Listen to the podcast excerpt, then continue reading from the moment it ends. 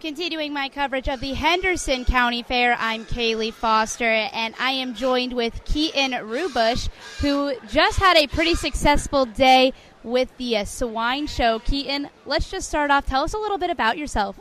I'm Keaton Rubush. I'm 15, and I show swine. Uh, where do you go to school? What, what grade are you in? I go to West Central, and I'm a sophomore. So, are you involved in FFA at all? Yes. Well, let's get to the swine show. You were pretty successful. Tell us all about everything you won. Um, I got grand champion Barra. And which means you're going to be going to the throwdown, correct? Yes. So, what are you going to be doing to prepare between now and then? Because I know it's coming up pretty soon. Keep keep working with the pigs, growing them, walking them. What did the judge tell you about your animal during the show? Uh, it has some potential coming up. Just- he just likes them. How long have you been showing pigs? About six or so years. And what has kept you coming back year after year?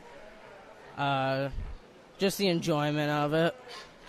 Well, Keaton, thanks so much for talking to us and congratulations. Good luck at the throwdown.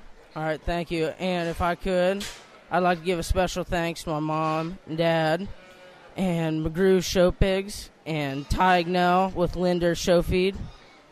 Again, that is Keaton Rubush. He is the showman of the Grand Champion Barrow at the Henderson County Fair on AM 1330 and FM 94.1 WRAM.